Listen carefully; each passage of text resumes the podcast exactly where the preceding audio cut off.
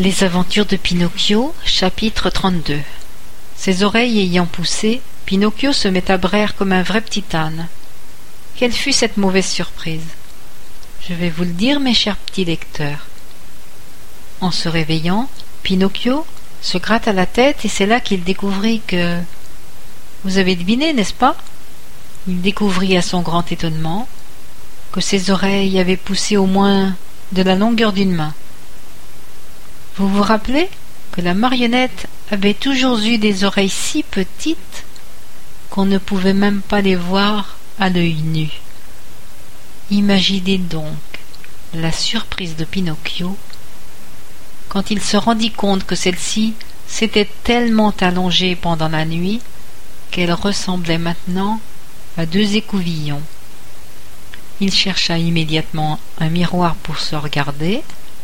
N'en trouvant pas, il remplit d'eau une cuvette pour la toilette et, se mirant dedans, vit ce qu'il n'aurait jamais voulu voir, c'est-à-dire sa propre image, agrémentée d'une magnifique paire d'oreilles d'âne.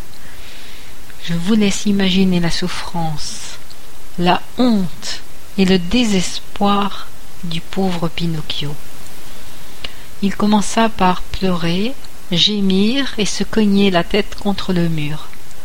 Mais plus son désespoir grandissait, plus ses oreilles s'allongeaient et se recouvraient de poils.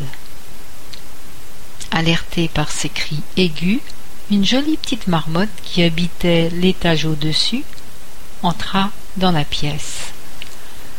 Voyant la grande agitation de la marionnette, elle lui demanda avec empressement. Que se passe-t-il, cher voisin? Je suis malade, petite marmotte, très malade, et malade d'une maladie qui me fait peur. Tu sais, prendre le pouls Un peu. Alors dis-moi si j'ai de la fièvre. La marmotte prit le pouls de la marionnette avec l'une de ses pattes de devant et lui dit en soupirant Hélas, mon pauvre ami, j'ai une mauvaise nouvelle à te donner. C'est-à-dire Tu as une méchante et forte fièvre. Mais de quelle sorte de fièvre s'agit-il? Tu as une fièvre de cheval, ou plutôt d'âne. Je ne comprends rien ce que tu dis, répliqua la marionnette, qui avait trop bien compris. Je vais donc t'expliquer. Dans deux ou trois heures, tu ne seras plus une marionnette, tu ne seras pas plus une marionnette qu'un petit garçon. Et que serai-je? D'ici deux ou trois heures, tu deviendras un bourricot, un vrai, comme ceux qui tirent les carrioles ou portent choux et salades au marché. Oh, pauvre de moi, pauvre de moi hurla Pinocchio en saisissant ses oreilles à pleine main, tirant dessus et essayant de les arracher rageusement, comme si ce n'étaient pas les siennes. Mon ami, intervint la marmotte pour le calmer. Que cherches-tu donc à faire? Tu n'y peux rien, c'est le destin. Il est prouvé scientifiquement que tous les enfants paresseux qui rejettent les livres, l'école et les maîtres, qui passent leur journée à jouer et à se divertir, deviennent tôt ou tard des petits ânes. C'est prouvé? questionna la marionnette en sanglotant. Hélas oui. Et désormais les pleurs sont inutiles. Il fallait y penser plus tôt. Mais ce n'est pas de ma faute, crois-moi, petite marmotte. C'est à cause de la mèche. La mèche? Qui est-ce? Un copain d'école. Moi je voulais rentrer à la maison, je voulais être obéissant, je voulais étudier, me distinguer. Mais la mèche m'a dit pourquoi t'embêter à travailler? Pourquoi aller en classe? Bien plutôt avec nous au pays des jouets. Là-bas on n'étudie pas, on s'amuse du matin au soir, et on est toujours joyeux. Pourquoi avoir suivi les conseils de ce faux ami, de ce mauvais compagnon Pourquoi? Parce que, petite marmotte, je suis une marionnette sans cervelle et sans cœur. Si au moins j'avais eu un peu de cœur, je n'aurais pas abandonné ma bonne fée, qui m'aimait comme son propre enfant, et qui a tant fait pour moi. À cette heure, je ne serais plus une marionnette, mais un vrai petit garçon, comme tous les autres. Oh, si jamais je rencontre la mèche gare à lui, je lui dirai ces quatre vérités. Il fut sur le point de sortir, mais arrivé sur le pas de la porte, il se rappela qu'il avait des oreilles d'âne.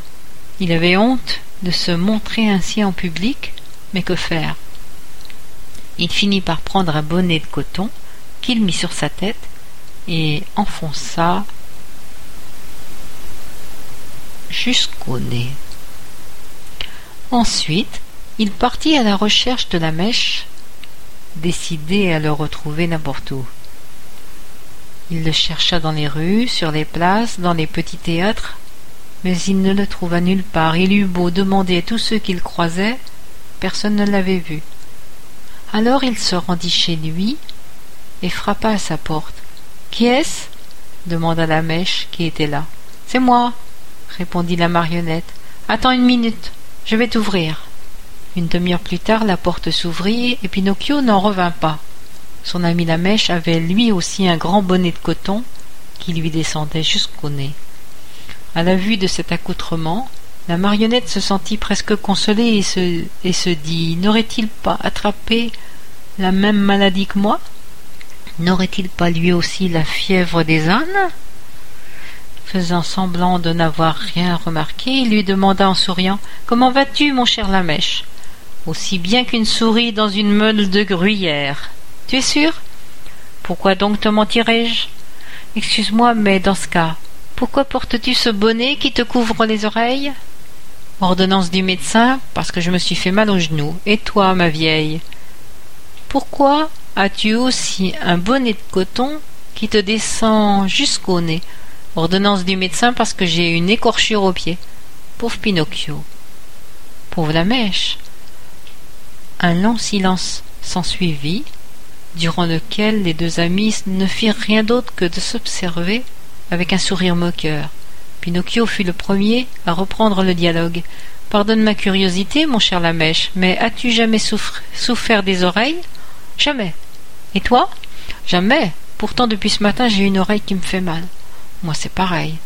Ah Toi aussi? Et quelle oreille te fait mal, Lamèche? Les deux, Pinocchio. Et toi? Les deux? Ne s'agirait-il pas de la même maladie? J'ai bien peur que oui. Veux-tu me faire plaisir, la mèche? Volontiers, Pinocchio. Alors fais-moi voir tes oreilles. Pas de problème, mais j'aimerais d'abord voir les tiennes, mon cher Pinocchio. Non, non, toi en premier. Mais non, cher ami, après toi. Bon, dans ce cas, je propose un arrangement, dit la marionnette. Voyons l'arrangement. Enlevons nos bonnets en même temps, d'accord? D'accord. Attention, je compte jusqu'à trois. Un, deux, trois.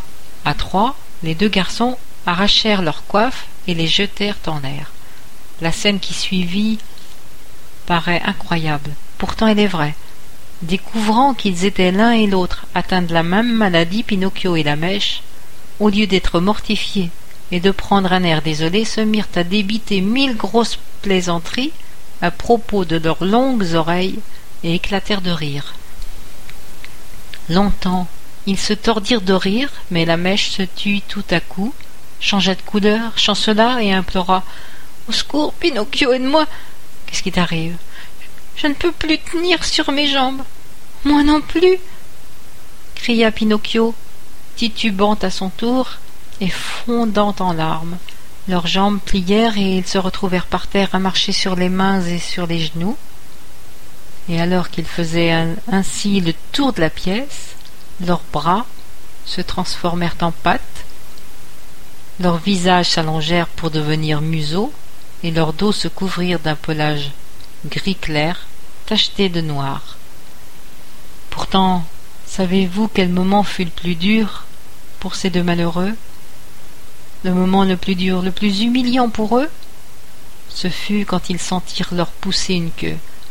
Vaincus par la honte et la douleur, ils tentèrent alors, face à la cruauté de leur destin, de se plaindre et de gémir.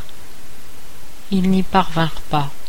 Plaintes et gémissements ne furent que des braiements d'âne. Tous deux ne purent émettre que de bruyants Ion Ion Ion Et c'est juste à ce moment-là que l'on frappa à la porte et qu'une voix ordonna. Ouvrez. Je suis le petit homme, le charretier qui vous a amené ici. Ouvrez immédiatement, sinon gare à vous